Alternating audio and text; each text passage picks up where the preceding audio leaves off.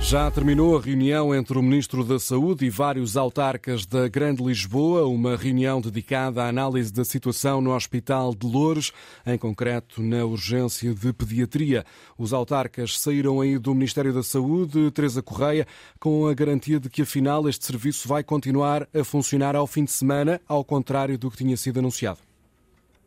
Não só não fecham as urgências pediátricas, como o horário pode até ser alargado durante a semana e manter esse mesmo horário depois ao fim de semana. De qualquer das formas, não haverá urgências pediátricas noturnas. Ainda não há datas, mas será a muito curto prazo. O Ministro da Saúde comprometeu-se com as soluções até ao final do dia de hoje. É então um avanço, congratula-se o Presidente da Câmara de Loures, Ricardo Leão. Aqui já houve um, já houve um avanço, de facto o Ministro comprometeu-se connosco a ir avaliar a muito curto prazo de tempo, ainda, ainda durante o dia de hoje, e que anunciará ele, ele próprio aquilo que será um, uma solução provisória de reabrir ao fim de semana essa urgência da pediatria e poder alargar o horário um pouco durante a semana, reajustá-lo. E ao fim de uh, semana também, não é, o, não é durante a madrugada do fim de semana, estamos, estamos a falar, portanto, durante o, aquele horário que ficar definido durante a, a semana, também ser para o próprio fim de semana, mas já há aqui um avanço relativamente àquilo que existia no passado. Mas o Hospital de Loures tem outros problemas, para além das urgências pediátricas. Faltam cerca de sessenta especialistas. Até ao final do mês, o Ministro da Saúde apresenta um plano aos autarcas e todas as soluções estão em cima da mesa, diz Ricardo Leão. Soluções mistas caso a caso, em serviço, onde há necessidades de um serviço mais específico, de irmos ao privado, fazer parcerias muito específicas. Agora, a parceria pública ou privada é algo que funcionou no passado, é certo.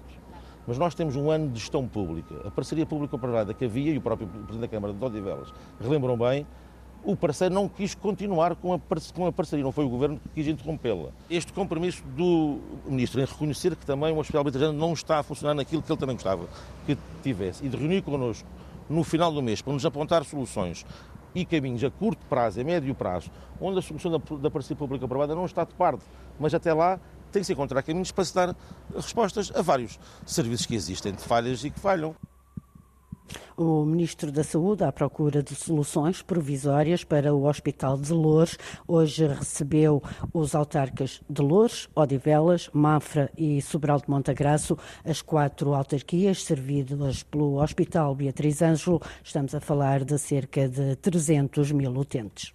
Teresa Correia, em direto do Ministério da Saúde em Lisboa, onde quatro presidentes de câmara estiveram então reunidos com o Ministro a discutir a capacidade de resposta do Hospital Beatriz Ângelo. Não há em data concreta, mas esta urgência de pediatria vai voltar a funcionar ao fim de semana, ficando encerrada apenas durante o período noturno. O Ministério, de, o Ministério Público abriu um inquérito ao caso de alegados maus-tratos num lar privado no Concelho da Lourinhã. Numa resposta enviada à Antena um, o Gabinete de Comunicação da Procuradoria-Geral da República confirma apenas a abertura do inquérito, sem dar, no entanto, mais detalhes. A informação surge um dia depois do Ministério do Trabalho, Solidariedade e Segurança Social ter também ordenado uma averiguação urgente a este lar de idosos. A Antena um já questionou esta manhã o gabinete de Ana Mendes Godinho sobre eventuais conclusões desta inspeção. Até ao momento não houve qualquer resposta. De acordo com uma reportagem transmitida no domingo à noite pela S I C, há relatos de falta de higiene nos cuidados aos utentes do lar Delicado Raminho. Há também denúncias de refeições confeccionadas com restos e de falta de água quente para os banhos. O governo açoriano foi apanhado de surpresa com a saída do presidente da SATA para a TAP. Foi o que revelou hoje o secretário das Finanças do Executivo dos Açores. Duarte Freitas lança críticas ao Governo da República pela forma como geriu este processo e diz que os Açores foram informados, mas não consultados sobre este processo. Não fomos consultados, mas sim informados sobre a ida do doutor Luís Rodrigues para a SATA, para a TAP. O Governo dos Açores foi informado, não foi consultado. E aquilo que dissemos e dizemos é que não vamos vergar. Não nos vão fazer desistir de salvar a SATA. Quem a trouxe até aqui continua a tentar que este processo não tenha sucesso. Cá dentro, nos Açores e lá fora.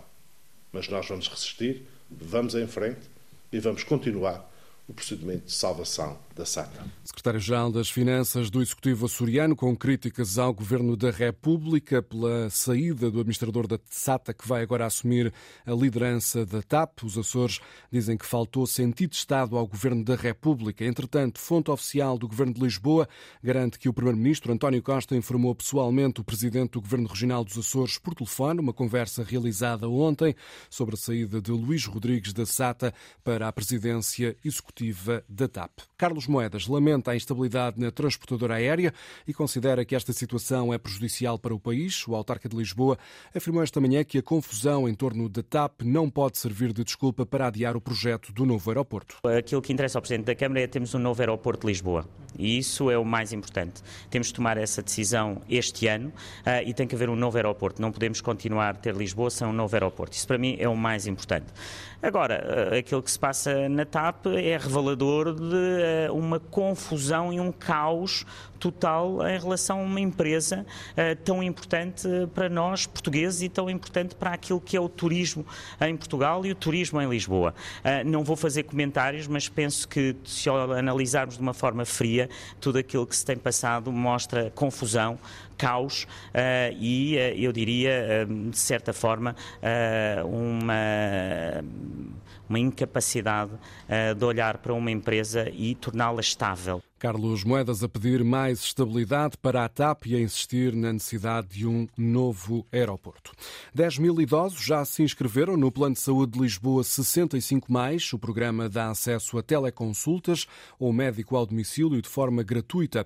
O Presidente da Câmara de Lisboa mostra-se satisfeito com este interesse dos residentes e anunciou hoje, Arlindo Brandão, que a partir de agora este Plano de Saúde também vai disponibilizar serviços na área de oftalmologia. Bom dia, Como é que Presidente. Como tudo está? Bem, tudo. Oi. Muito gosto.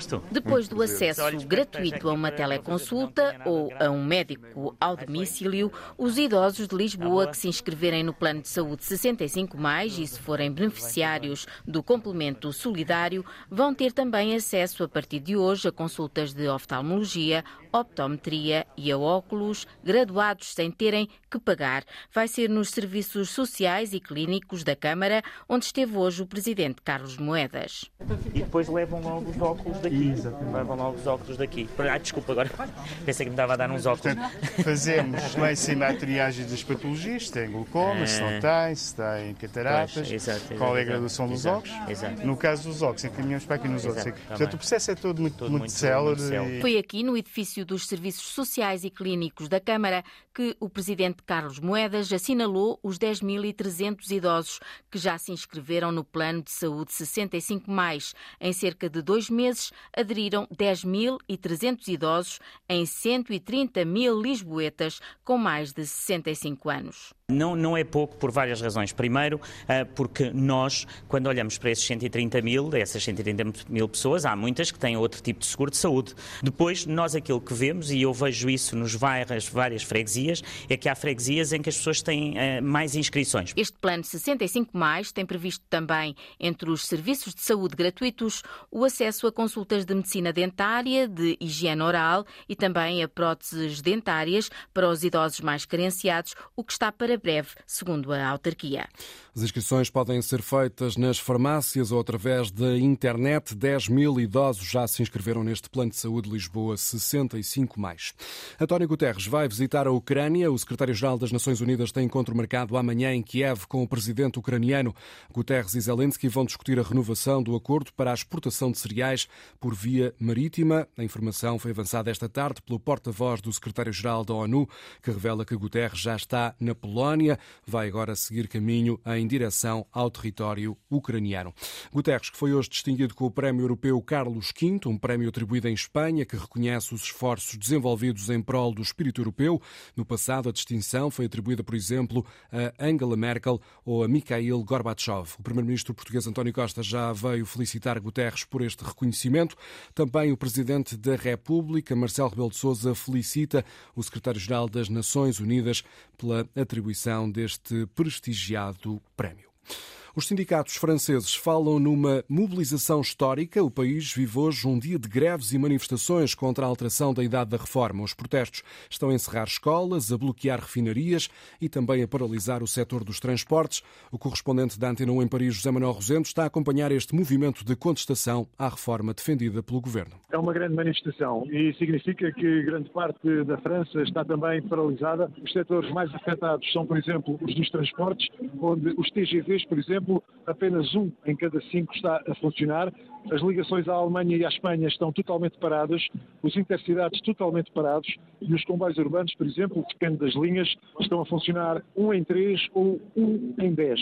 O metro, há linhas que estão também uh, só a funcionar em hora de ponta. Nos aeroportos, a Direção-Geral da Aviação Civil pediu a redução de vinte por cento a trinta por cento dos voos, sendo que a Air France garante que os voos de longo curso vão uh, ser assegurados. Outros setores, como a educação, a saúde, também os esportes, são setores tocados pela greve. Nos números já conhecidos, os sindicatos da educação apontam para uma adesão de sessenta por cento. O Ministério da Educação admite uma adesão superior a trinta por cento. O setor também muito tocado, o da energia, nomeadamente das refinarias. Nas refinarias francesas, hoje, não está a sair qualquer tipo de combustível. José Manuel Rosendo, em Paris, com o retrato deste dia de greves e manifestações em toda a França. A Organização Internacional do Trabalho adianta que as desigualdades entre homens e mulheres são maiores do que se esperava. Na véspera do Dia Internacional da Mulher, a O I T destaca que em vários aspectos não houve praticamente melhorias durante os últimos vinte anos. Por exemplo, Alexandra Sofia Costa, no acesso das mulheres ao emprego. Nada de novo se passou nos últimos vinte anos, diz este novo indicador da Organização Internacional do Trabalho. Não só no acesso ao emprego, como nas condições de trabalho, como nas diferenças salariais. De acordo com o estudo, quinze por cento das mulheres em idade ativa a nível global gostariam de trabalhar, mas não têm emprego. Mas as taxas globais de desemprego entre homens e mulheres parecem-se muito semelhantes, diz a O I T. Isto porque os critérios utilizados para definir o desemprego tendem a excluir as mulheres. E isso é ainda mais grave nos países em desenvolvimento, onde a proporção de mulheres que não conseguem encontrar emprego chega aos vinte e cinco por cento. O estudo diz que a responsabilidade pessoal e familiar das mulheres, um trabalho que não é remunerado, afeta-as de forma desproporcionada. Atividades essas que impedem as mulheres de procurarem ativamente emprego, ou seja, não cumprem sequer os critérios para ser consideradas desempregadas, o que faz com que as estatísticas não sejam um reflexo real do mundo do trabalho. Quanto aos rendimentos, o estudo aponta para um número concreto, em dólares, a nível global. Por cada dólar de rendimento do trabalho de um homem, uma mulher recebe apenas cinquenta e cinco cêntimos, ou seja, apenas metade do valor. Ainda muito a fazer para acabar com as desigualdades entre homens e mulheres no mercado de trabalho.